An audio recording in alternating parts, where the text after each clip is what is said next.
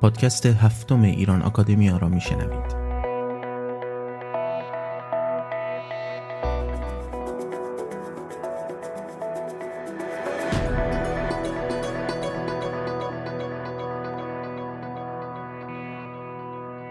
سلام دوستان. دوشنبه دیگر فرا رسید و با سری تازه ای از پادکست های ایران آکادمیا در خدمت شما هستم. شما به این پادکست ها در پلتفرم های نظیر آیتیونز و دیگر برنامه های پادکست می‌تونید دسترسی داشته باشید. همچنین مثل همیشه یادآوری می‌کنم که لینک های مربوط به هر پادکست در زیر اون قرار داده شده.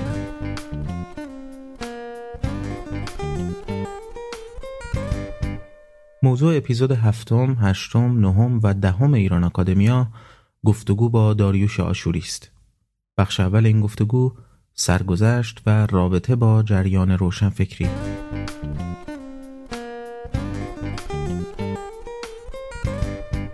کمتر ایرانی است که او را نشناسه و یا با کارهاش آشنایی نداشته باشه. داریوش آشوری زاده 11 مرداد 1317 نویسنده، اندیشمند، زبانشناس و مترجم ایرانی است.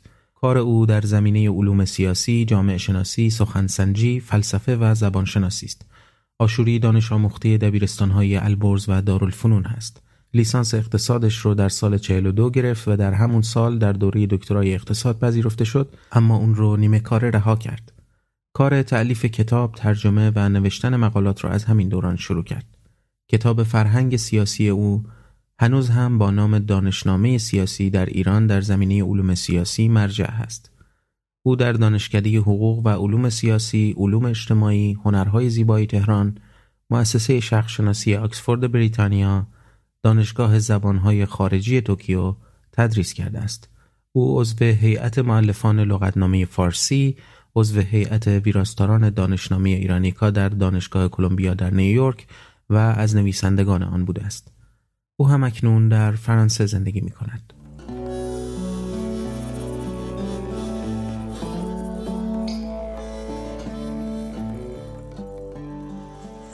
خب داریوش آشوری خیلی ممنون از اینکه دعوت ایران آکادمیا را قبول کردین برای انجام این مصاحبه. من وقتی که تاریخ زندگی تو رو مرور می‌کردم از چند دهه, های پیش یکی از نکاتی که خیلی برای هر خواننده می‌تونه از این تاریخ زندگی جالب باشه اینه که در حقیقت بخش مهمی از کاری که بر روی موضوعاتی مثل زبانشناسی یا موضوع دیگری که در موردش کار کردی رو خودت انجام دادی به طور خودآموز بدون اینکه از یه تحصیلات دانشگاهی و یک سابقه که رسمی برخوردار باشی. خودت در یه جایی میگی که دانش من در زمینه زبانشناسی خودآموخته است. و از راهی صحبت می‌کنی که ناخوفته بوده و ناهموار. چجوری یک نفر می‌تونه از راه خودآموزی تبدیل به محقق بشه پژوهشگر بشه؟ یعنی با این همه آثاری که به وجود آورده در 50 سال اخیر در حوزه های مختلف در زبانشناسی در کار ترجمه و در مطالبی در مورد روشنفکران نوشتی در مورد مدرنیت نوشتی. چجوری واقعا یه نفر می‌تونه از راه خودآموزی اینقدر انگیزه داشته باشه که چنین آثاری را خلق خب اینها دیگه مربوط شخصیت و روانشناسی یه آدم های معینی میشه که می‌تونن بیرون از خط عمومی برای خودشون برن. خب بسیار از آدم های تاثیر گذار فکری از این گونه بودن که به راه خودشون رفتن. من از کودکی هم از تحصیل رسمی و مدرسه بدم میومد و حتی از همون کلاس اول دبستان به خاطر نمی‌دونم به خاطر زجر و آزارهایی که می‌دادن. حتی از مدرسه فرار می‌کردم. ولی خودم اهل خوندم من همونقدر که الفبا یاد گرفتم در مدرسه به سرعت شروع کردم به خوندن کتاب و این قضایی و هرچه کتاب خونه خیلی حریصی بودم. کتاب روزنامه مجله هر چی دستم می آمد از درس رسمی بدم می اومد و همین دلیل هر کاری که کردم کمابیش هم با انگیزه شخصی و با شوق خودم بود و, از آنچه هم که میخوندم اون چیزهایی رو دنبال می‌کردم که به درد من می‌خوره برای پروژه هایی که به ذهن من می‌رسه و دنبال هر چیزی طبیعتا نمی‌رفتم. چه یه جور علاقه خیلی وسیعی من در حوزه های مختلف علمی و ادبی و ادبیات و علم و دارم. من, من از علوم طبیعی راجع مثلا پالئونتولوژی هم من می‌خونم خیلی علاقمندم. تا باستانشناسی تا زمینه های دیگه. ولی خب کار متمرکزم روی اول دورانی علوم سیاسی بود و بعد یه دورانی ترجمه متون فلسفی و ادبی مثلا بود و بعد هم یه دورانی هم به مسائل زبان شناسی که برام اهمیت درجه یک پیدا کرد. خب طبیعت من اونا رو دنبال کردم. یعنی نرفتم دنبال این که مثلا خب یه رشته علمی بخونم مدرکی بگیرم که برام سرمایه مثلا کار کار باشه و شغل دانشگاهی باشه. اگرچه خب من دانشگاه هم تدریس کردم چه در ایران در ژاپن در در امریکا در انگلیس من من در دانشگاه هم تدریس کردم. ولی به حال هیچ وقت ای نخواستم بشم و دنبال شوق و انگیزه شخصی خودم. اون چیزی که موتور درونی من میطلبید حتی علا رقم تمام مشکلات زندگی دوران انقلاب گرفتاری و مثلا پسرهای نوجوانم که در خطر این بودن که از زیر دست و پا له بشن خانواده مسائل دیگه تعینه های مالی بیپولی و غیره. ولی اون چیزی که من اون کاری که من می‌خواستم بکنم رو هم باید همه شرایط دنبال کردم. این دیگه حالا اسمشو بذارید جنون اسمشو بذارید هر چی دلتون می‌خواد. فرض کنید آدم مثل ژان ژاک روسو هم همین تیپی بود دیگه اون که مدرک دانشگاهی نداشتش که. ولی ایده هاش در حال ایده هایی هستن که این همه به این انعکاس عظیم و وسیع در جهان دار خواهد طبیعتا دامنه انعکاس و آنچه که با باستا به اندیشه آرمان مثل روسو نیست. ولی یه چیزی به حال شباهتی من این وسط مثلا می‌بینم در واقع دورانی به دانشگاه میدی و در رشته علوم سیاسی و حقوق تحصیل هم می‌کنی ولی در جایی فکر می‌کنم گفتی که نخواستی ادامه بدی و این نخواستن به خاطر اتفاقاتی بود که در زندگی روزمره اتفاق افتاد از جمله کار کردن در فرانکلین در مؤسسه فرانکلین یا اینی که واقعا اینا دو تا موضوع مختلف بودن. نه من رفتم در من می‌خواستم برم فلسفه بخونم در اصل و کنکور که دادم دانشگاه تهران هم رشته فلسفه هم دانشگاه حقوق قبول شدم. خودم می‌خواستم برم رشته فلسفه ولی خیلی منو معنی کردن که نه برو دانشگاه حقوق اونجا آینده ای داری مثلا می‌تونی و دانشگاه حقوق هم که من رفتم خب اونجا سه رشته هنوز با هم بود حقوق علوم سیاسی و اقتصاد با هم بود. ولی اون زمانی بود که ما اون توهم و تصورات مثلا مارکسیستی اینا علم اقتصاد خیلی مهمه. من رفتم بعد دو سال اول که عمومی میخوندیم حقوق علوم سیاسی با هم دیگه رفتم رشته اقتصاد. بعد رفتم دکتری اقتصاد قبول شدم. و ولی اونجا رفتم بعد دیدم که خب این استادان میرم توی جزوه های عهد دقیقان روزشون رو میگن.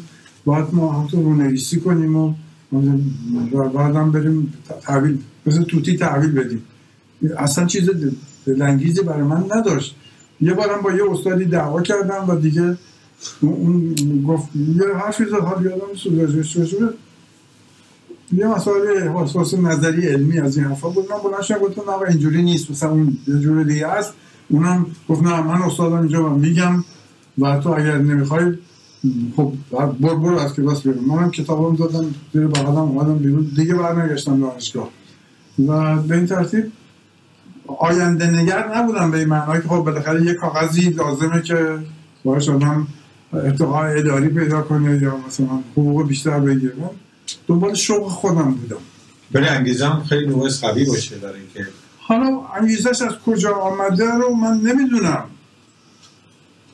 من حالا می‌تونم من کودک که بودم مثلا کودک سه چهار ساله که بودم. مادرم یه ساختمان دو طبقه ای بود. ما تو محله بازار تهران میشستیم طبقه بالا پای منو میبست با یه ریسمانی به پای یه مبل که من خیلی تعرف نشده باشم. یه تیکه کاغذ و مدادم میانداخت جلوی من. من با این بازی می‌کردم اینا که تو خوابم می‌برد اصلا. شاید مثلا رشت... علاقه من به نوشتن و نویسندگی بیشتر در اون ریسمانی باشه که مادر من به پای من میبست. ولی به حال من همینقدر که سواد خوندن نوشتن می‌تونستم پیدا کنم. تو مدرسه پایه زبون فارسی به شدت اهل خوندن بودم. همه چیز از قصه خالص سوسکه بگیریم از, از مادرم دوزار می‌گرفتم می‌رفتم برای نهار می‌رفتم جلو, جلو خونه مسجد چا از این قصه خالص آقا موشه میخریدم کلاس دوم و سوم.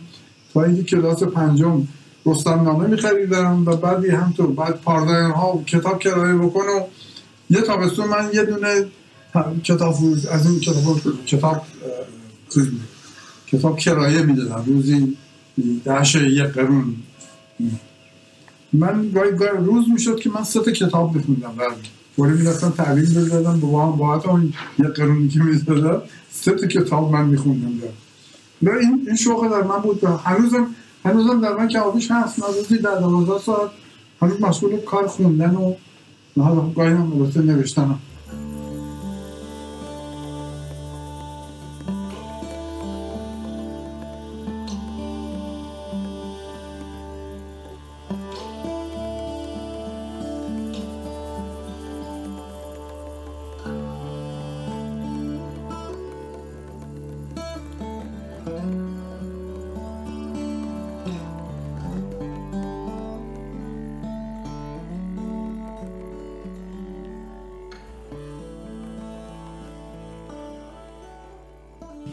یک پرسش دیگری می‌خوام باهات مطرح کنیم در ارتباط با رابطه ای که با فضاهای روشنفکری در ایران در این 50 60 سال گذشته داشتیم. وقتی که به تحولات فکری و رابطه ای که با کلا گرایش های روشنفکری دوران خود داشتی نگاه می‌کنیم همین که الان چند دقیقه پیشم گفتی یک جوری معتقدی که بیرون از خط عمومی حرکت می‌کردی. حالا بیرون از خط عمومی در ارتباط با مسئله دانشگاه و تحصیلات رسمی گفتی. من معتقدم که در ارتباط با جریان های روشنفکری هم به یک جوری بیرون از خط عمومی جریان روشنفکری حرکت می‌کردیم. یعنی در این 50 60 سال گذشته وقتی که نگاه کنیم می‌تونیم بگیم آشوری نه غرب ستیز بوده نه غرب شدار نه ملت پرست بوده نه ضد ملیت نه دین ستیز بوده نه دینگرا در فضای قبل از انقلاب که به قول معروف خارج از اون جریان های غربگرایی و غرب ستیزی اینها حرکت می‌کردیم. من می‌خوام برگردم به فضای پس از انقلاب. یعنی یک تحولی در جامعه ایران به وجود اومد یک انقلابی به اسم انقلاب ایران یا به انقلاب اسلامی. هر اسمی رو در ارتباط بذاریم اینها. به وجود اومد و گرایش های روشنفکری در شکل های تازه‌ای پدید اومدن. که اگر در جریان قبل از انقلاب گرایش های مارکسیستی یا گرایش های چپ در روایت های اسلامی و مارکسیستی غالب بودند در پس از انقلاب یک جریان های جدیدی به وجود اومد که می‌تونیم بگیم به عنوان یک جمله جریان روشنفکری مذهبی از این طرف بود. حالا در ارتباط با واژه ها دعوا نداریم روشنفکری دینی مذهبی هر چی. یک جریان روشنفکری چپ بود که در شکل های جدیدی باز تولید شد. می‌خوام ببینم امروز وقتی که به این تحولات جریان روشنفکری نگاه می‌کنی ارزیابیت از این تحولات روشنفکری و گفتگویی که یا خودت با این جریان های روشنفکری داشتی یا گفتگویی که بین خود این جریان ها وجود داره را چجوری ارزیابی می‌کنی؟ چون یکی از معدود روشنفکران ایرانی به نظر من هستی که در ارتباط با جریان روشنفکری دینی یک مقدار منصفانه قضاوت فقط یک مقدار. زیاد هرچی بالاخره در این جریانی که در ایران به وجود اومده. می‌خوام بگم این نظر راجب این تحولات جریان روشنفکری و کلا نقشی که این جریان ها در فضای کنونی جامعه ایران برای بیرون اومدن از اون احساس کینتوزی که مطرح کردی یا احساس عقب اینها چیه؟ اصلا البته خب من درسته که به یه معنایی یه خط شخصی رو دنبال کردم ولی خب خط شخصی تا کاملا جا بیفته و پخته بشه در من زمان برده. یعنی در دوران های اول خب من با یه جریاناتی حرکت کردم همراه اونها بودم. مثلا از سن حتی دوازده سیزده سالگی تحت تاثیر مثلا و دوران مصدق بود. تحت تاثیر مثلا حزب توده و جریانات چپ و این قرار گرفتم ولی بعد در حال یه جوری حالا یه حس استقلال شخصیتی هم شاید در من بود که مثلا من خیلی زود فهمیدم مثلا وقتی انقلاب مجارستان 1958 اتفاق افتاد 56 اتفاق افتاد. ولی اینکه ارتش سرخ آمد بوداپست رو گرفت و اون داستان اتفاق افتاد من به شدت یکه خوردم و فرق خوردم از اون جریان. و و کناره گرفتم. بعدا خب با جریان ملایمتر و خیلی محبوبتری به اسم نیروی سوم به رهبری خلیل ملکی آشنا شدن که خب ملکی آدم مرد اهل مطالعه بود آدم اهل انصافی بود آدم آدم به حال به مقیاس های زمان خودش آدم بهتر از همه اهل سیاست زمان خودش مسائل رو شفافتر می‌دید و می‌فهمید و اینا. و من طبیعتا از اون خیلی آموختم و بعد آشنایی من با مصاحب و کار کردن زیر دست او و این حال برای من ورود به نگاه علمی به مسائل بود. نگاه علمی به زبان بود. و این این این و بعد علاقه من به فلسفه. و بعد دیگه من مثلا علاقه به نیچه شدم و رفتم دنبال کار بود و خب یکی از وجوه اساسی شخصیت نیچه این است خیلی آدم مستقل تنهای تکروی بود. و کسی که با, با نیچه بتونه سلوک بکنه یه جور فردیتی پیدا می‌کنه و اگر هم اون شعاری که داره در کتاب اکتومو میگه همان شو که هستی ویستو و واسکو بیست. همان شو که هستی خب، من و, و, و دورانی که من با مثلا نیچه کار می‌کردم کار چه می‌گفت زرتشت و نفر دورانی بود که این کارها کفر محض بود دیگه. دوران تسلط اکستریم چپ بود و افراطی ترین ایده های از اون نوع و خب اینا با من هم خیلی مخالف دشمن بودن. ولی برای من مهم نبود. من این استقلال شخصی خودم رو هیچ وقت فدا نکردم. و خب طبیعتا هرچی جلوتر آمدم و هرچی هم که از فضای و تو خب بعد ضرور وقتی ضروری بود مثلا کار کار جمعی من در تشکیل کانون نویسندگان شرکت داشتم. اولین اعلامیه‌اشو من نوشتم در تهیه اساسنامه‌اش من من شرکت داشتم و عضو اولین هیئت دبیرانش بودم. مثلا جلسه که اونجا تشکیل شد. و با همپای دیگران هم بودم. اما در این حال راه خودم و می‌رفتم و این, این راه خود رو رفتن منو هدایت کرد سرانجام به این استقلال کاملا شخصی. و هم بعد از انقلاب هم طبیعتا دیگه من رسیده بودم به سن نزدیک چل سالگی و بعد دیگه خب به سن عقل رسیده و عجد و رزون رسیده بودم. و خب دیگه نیازی به این نداشتم همپای دیگران باشم و چیزی بگم که دیگران خوششون میاد. و از راجع مسائل انقلاب و همه قضایا بعد من خب سالهای روز جامعه شناسی مطالعه می‌کردم اقتصاد خونده بودم علوم سیاسی آشنا بودم و فلسفه و بعد هم مثلا با فردی آشنا شدم از طریق او و از طریق آشنایی با او رفتم سراغ هایدگر مقدار زیادی هایدگر خوندم من. که توی مقالات من هست توی هم مجموعه مثلا شعر و اندیشه میشه دید تاثیر هایدگر رو روی ذهنیت من. و خب همه اینها برای حفظ این استقلال فردی و دنبال استقلال فردی رفتن بود که خب اینها خب خرجم داره و هزینه هاش آدم باید بپردازه. و, و من هزینه ها رو هم پرداختم دیگه.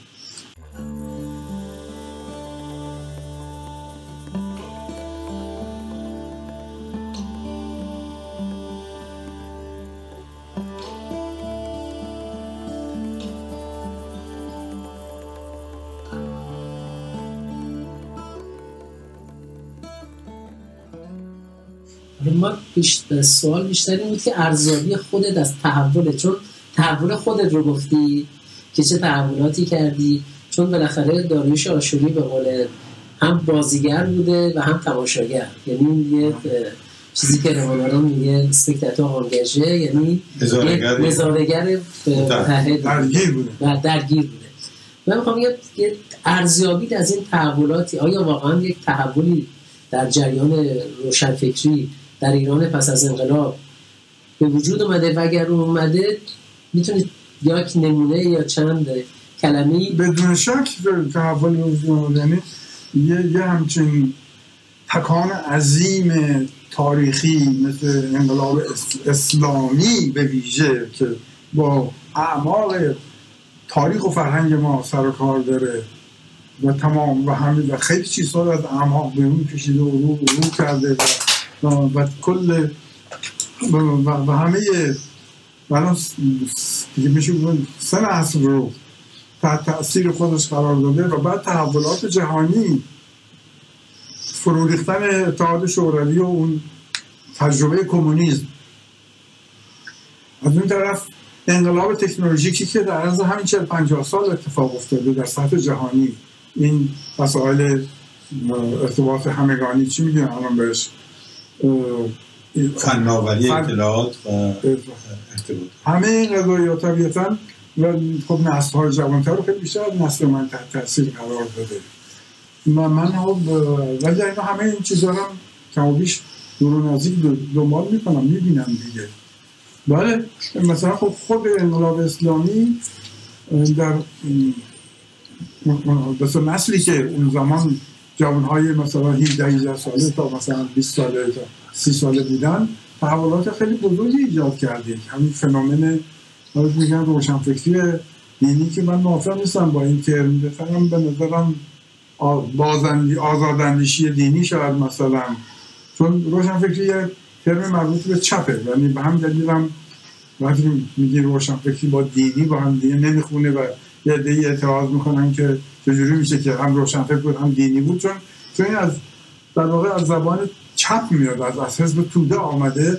یعنی روشنفکری مترادف است با ضد مذهب بودن و بی خدا بودن و ماتریالیست بودن و این حرفا.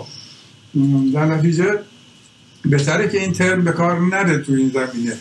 و یا آزاداندیشی دینی یا مثلا چیزی شبیه این خب آره ما الان خیلی من آدم های متفکر خیلی جدی می‌بینم توی همین نسل جوان خودمون. یا نسلی که حالا همسن کمابیش همسن سالهای من و پیش شدن.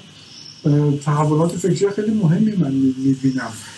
و بعد تو از اون طرف هم اون که مجموعه جریانات چپ رادیکال بود و این حرفا همه دیگه رنگ باختن تو فضای جهان امروز.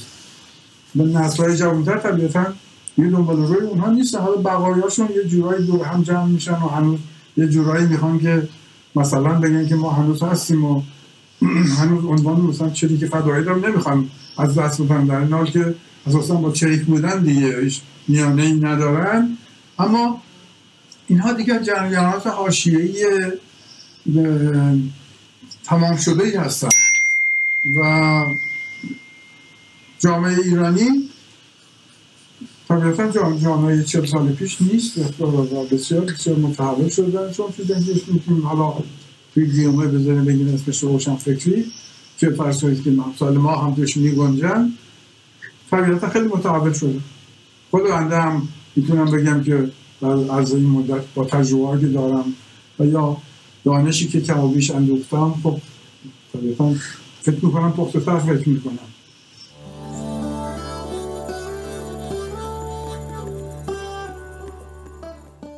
بخش نخست گفتگو با داریوش آشوری رو با هم شنیدیم. اگر پادکست ایران اکادمیا رو مفید ارزیابی می‌کنید اونو حتما به اشتراک بگذارید و به دوستانتون معرفی کنید. تا دوشنبه دیگر و اپیزودی تازه بدرود